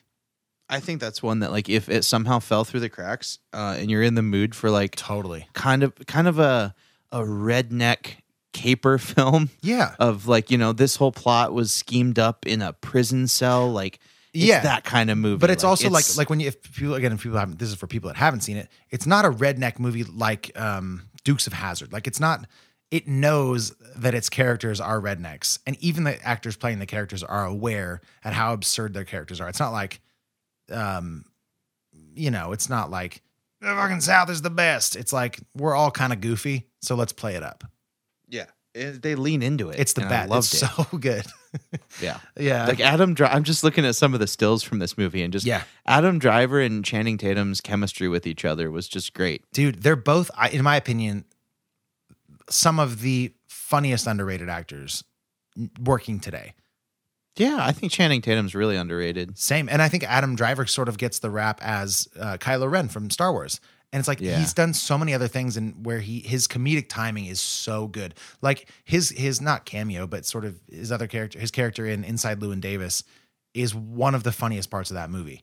He's so good. It- they're they're both so good. And Daniel Craig is great. Uh, This movie's very very it's a great watch. Nice. Oh, also you're Hilary gonna Swank's in it as an FBI agent. Oh, that's right. Yeah. Just like I think It's like the a first low time key I've seen her stacked since cast. yeah since uh uh was it Hunt that we did this year. Yeah. Ugh, what a, that was a bummer of a movie. I didn't hate it. I didn't hate it, but it was a bummer. like I don't know, maybe I'm just saying that because I'm talking about Logan Lucky. I was like, that's a great movie. I was like, The Hunt. Okay, Yeah. you didn't No, like I mean, it it- though. I didn't love it. I don't think you even liked it, man. I think I liked it Did you? for like being a terrible movie. Okay, fair enough. Yeah, I get that. Yeah. I feel that vibe. My only other thing this week is that I accidentally stumbled upon a new podcast called the uh, called An Oral History of the Office. Oh And no. It's a podcast hosted by Brian Baumgartner, who played Kevin Malone on The Office. And he is basically exhuming the show and all of the people from it and getting interviews about how the show was started. There's interviews with uh, Ricky Gervais. Um, and uh, what's the dude's name who was also a co-creator of the British Office? I always know his name, Stephen Merchant. And so there's interviews with them. I've only heard uh, one episode at this point. It's really great. But moving forward, there's interviews with Steve Carell and Jim, uh, Jim Halpert, John Krasinski. That's fair. Um, and like basically all of the main cast. It's like saying it's like saying Harry Potter instead of Daniel Radcliffe. Um, and it seems really great. There's a lot of because they they play like coming up on this season of whatever. And there's like little snippets, and it sounds like it gets kind of emotional and very heartfelt. And if you're a fan of The Office, I highly recommend checking it out. An oral history of The Office. The first episode is available on Apple Podcasts. If you want to hear the rest, you have to go over to Spotify. It was a slick Well, that marketing sounds- move. that sounds great. Yeah, I really recommend checking it out. It was it was a lovely thing to do the dishes to and just kind of reminisce. Nice. I'm gonna have to check that out. At least Yeah. the first episode. I think I have.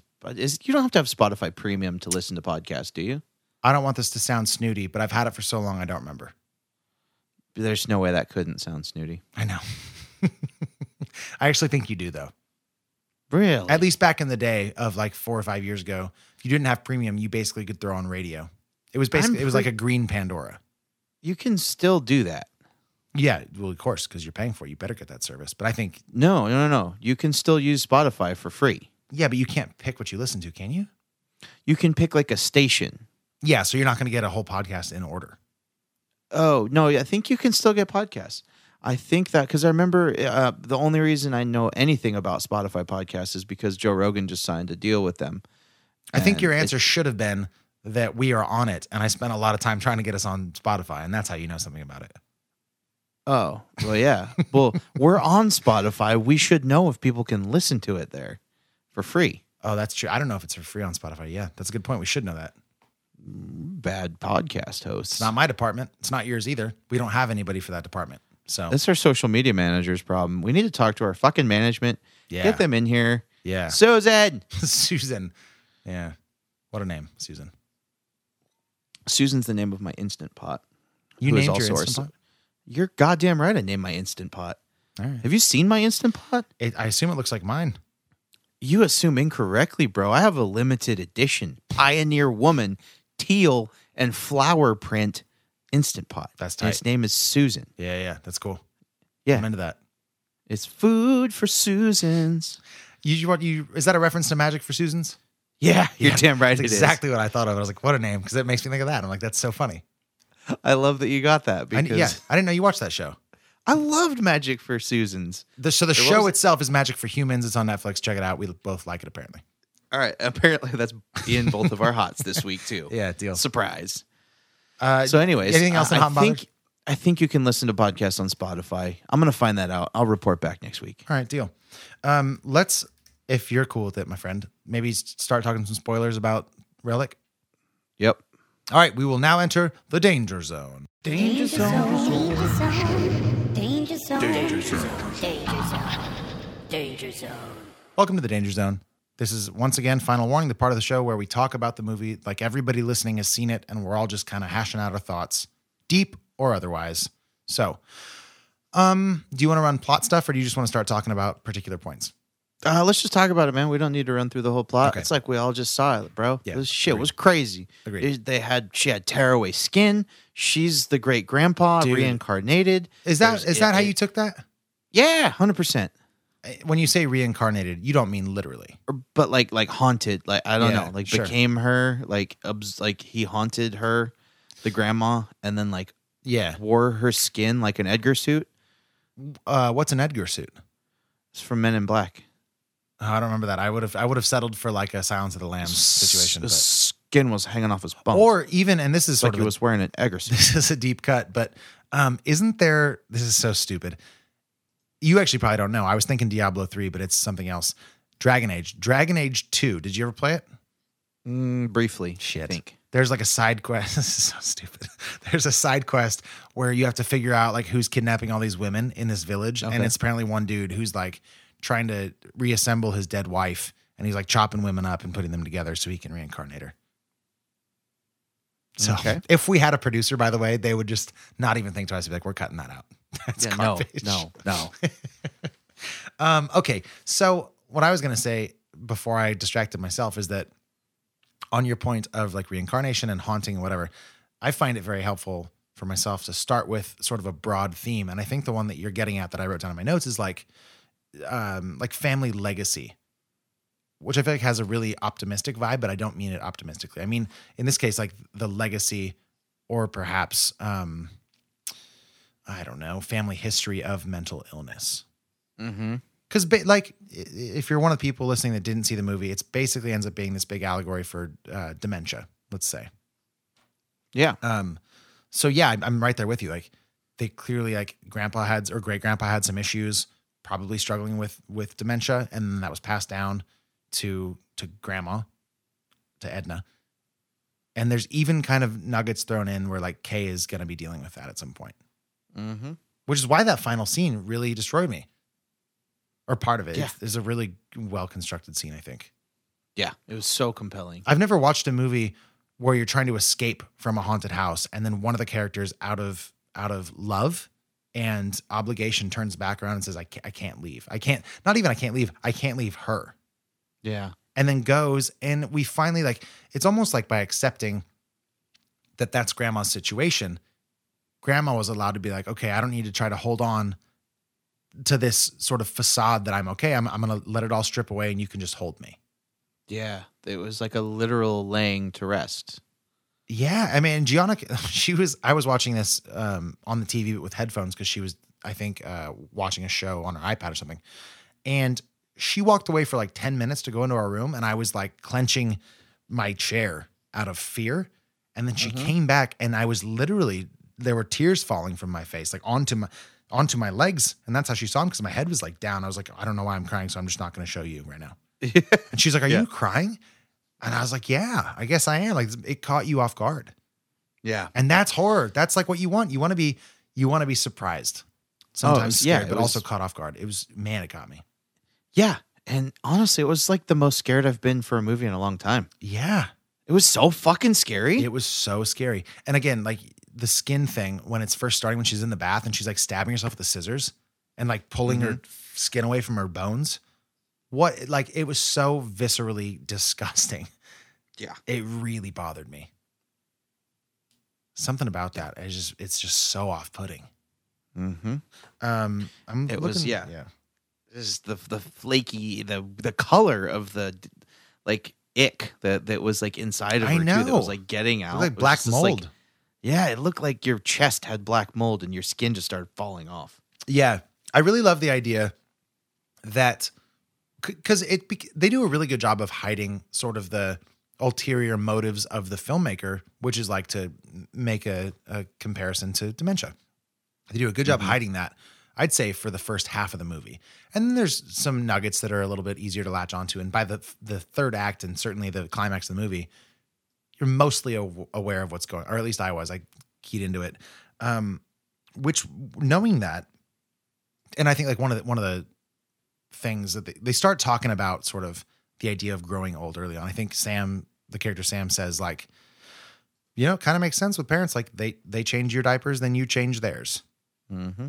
Um, and I, it's this idea that like despite everything that your parents or grandparents or whatever family members put you through in the end, you still kind of owe them. You, at the very least, you owe them the respect of of not considering them monsters at the end of their lives. Mm-hmm. And that's that's it's like this through line that I'm, I'm excited to watch this movie again because I think it's going to become so much more clear.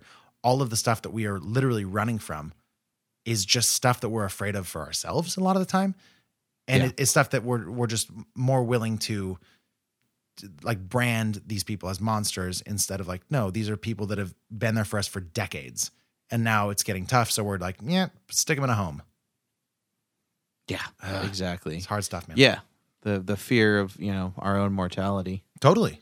Yeah, Yeah, yeah. This movie was absolutely wild and filled with like so much metaphor, but it really didn't beat you over the head with it. Like one thing I loved about this movie that I will say, while I can think of it, is the the the narration of it or lack thereof. Mm. It was um, the plot was illustrated in a very subtle, uh, hands off yet effective way for me. hmm I, I really liked the way it just kind of played out. Like like I said earlier, like it was just kind of happening to you. It wasn't like you weren't really watching it; you were just observing. It was, I don't know. I really liked that about this. What did you think about like the way they handled the plot and its progression? And would you want more narration, or would was it good the way it was? No, yeah. The thing about especially dementia is like leaving us in the dark is a a very effective horror technique, but b a very effective commentary on what it's like to have dementia.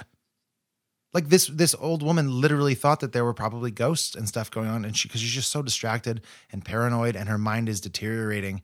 So it's it's it was very effective for me. I'm I'm so glad they left it the way that they did.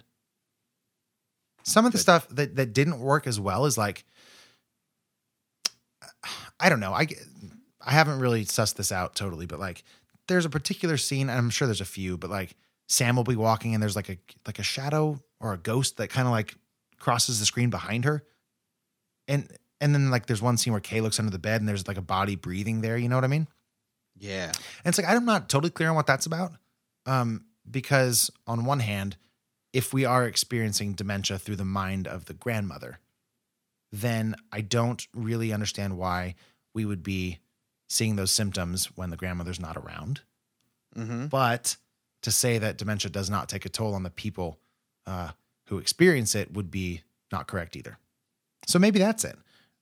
I just, I, I, and then there was like the thing with the neighbor Jamie, um, the the boy with Down syndrome, which also I don't know super lent itself to any larger picture that I've thought of yet. yeah, not really. Other than just uh, to showcase that Edna was isolating herself. Yeah. But I'm, I'm actually like I took I think three pages of notes on this, um, so I'm just looking at them for the first time in about a week, and I'm trying to make sense of something that probably made more sense when I wrote it down. But Mm-hmm. you know, Yeah, but I, I I think front to back it was it was tremendous. I liked the way it ended. I liked everything.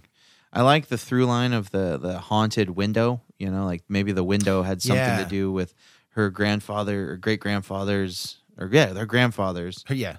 This is, this is a problem with talking about these characters. I think you have to use names. Whose grandfather? Yeah, the uh, Kay's grandfather, yeah, Edna's father. Yes. Yeah. Uh, he had like they allude that you know he had some mental issues and died Mm-hmm. alone and maybe wasn't taken care of is the best.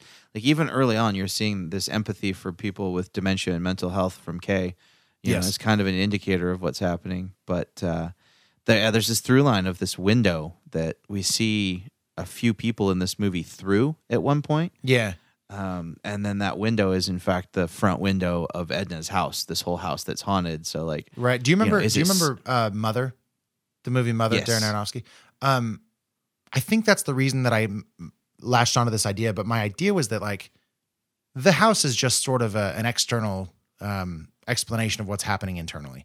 So the idea that if if the great grandfather did have some underlying mental illnesses, which it seems like he definitely did, the idea that they would take that stained glass window, the the most um, flashy and obvious and for us memorable part of the house, and move it now to this house, almost like a mental illness skip or not skipping a generation, but moving down to the next generation. That makes sense. Yeah. and it catches your eye. So that for me, it's like well, that's the easiest way to to make that metaphor connect. And I'd be fine with that explanation if that's was the, was the truth. Yeah, I mean it makes sense because it was a through note. It was something that followed them around like a yeah. mental illness. Um, can I just say, there's a moment where Kay starts playing the piano, and she's Yeah. playing Fur Elise, which is like, whatever. It's a recognizable piano piece, I guess. Like everybody's like, I've heard that before. But, but then the fact that like the music is actually like I've never seen except maybe in piano lessons like the actual music for Fur Elise. Like nobody has that sitting out like it's their favorite jam because everybody has to play that when they're learning piano, and nobody likes that song. Mm. And I think that was the most unrealistic part of this movie. I think it's bullshit. Well, not everyone's a musician, and I would need. But she was at- clearly a musician. yeah, but she sucked, and she gave up when she was a kid. Maybe that was her her lesson book from when she was a kid. That was her. It all makes sense. Yeah. Yeah, who knows? Maybe she's got early onset dementia, and she can't get it right. Who knows, man? Yeah, but don't this is know. like so then they're all laying in the bed at the end, right? And and grandma's now basically just not even skin and bones, I guess just kind of bones or whatever. She's just a a hollow uh, you know, shadow of what she used to be. Is a nice way of putting it, I think. Cuz she's dark and it's like a shadow. But then you see that it's also starting to happen to Kay and her daughter sees that, which is such a nice and heartbreaking touch. Mm-hmm. Ugh, it's great. Yeah, that last scene. Yeah, when they all three lay in the bed together it was Yeah. just what an end. Like what a poignant punctuation on the end of a movie. Yeah. Great. Unbelievable. It's great. Yeah. You got anything else? I think we should leave it there, man. Deal. Okay. Again, that's Relic. You can rent it for six, seven bucks. We we really want to know what you think, you guys, especially um, with this movie this week, and especially with these beers. I know we say it every week, but it's it's lovely to hear what people are drinking and watching. And just if you ever want to reach out and you want somebody to read your thoughts and talk to you, that's us. Just keep it about That's beer and movies, please. Nah. Or don't. I don't Yeah, care. Adjacent. Yeah. But yeah. Yeah, yeah. Um, okay. Well, my name's Max Minardi. The show wouldn't be what it is without the support of Bailey Minardi. That's Johnny Summers. Johnny, do we have anything that we can tease people with for next week?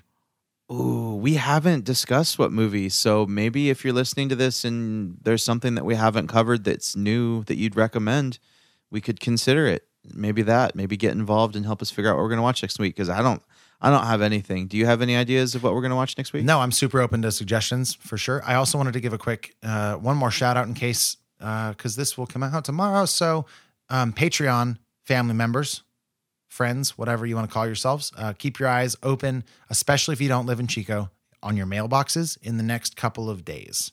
You'll be getting a special treat from us, uh, and I think it's going to be very fun. I think we should watch First Cow next week. I'm, you know, I'm down for first cow. I've been wanting to watch that for like a few months. Same. So Uh, you want to call All right. it first cow? we're watching First Cow next week. Uh, okay, well, we got to. Watch it. It's available to rent. I think it might be on Amazon Prime if you have the subscription, but I think it's only rentable. All right, I'm checking Vudu right now. Okay, while you are checking Vudu, I will tell people because because First Cow is one of those movies. It's made by a, a relatively unknown filmmaker, if I'm not mistaken. Um, it might be that person's first movie, but I'm just looking it up so I don't get this wrong. Oh yeah, it's Kelly Reichardt. That's right.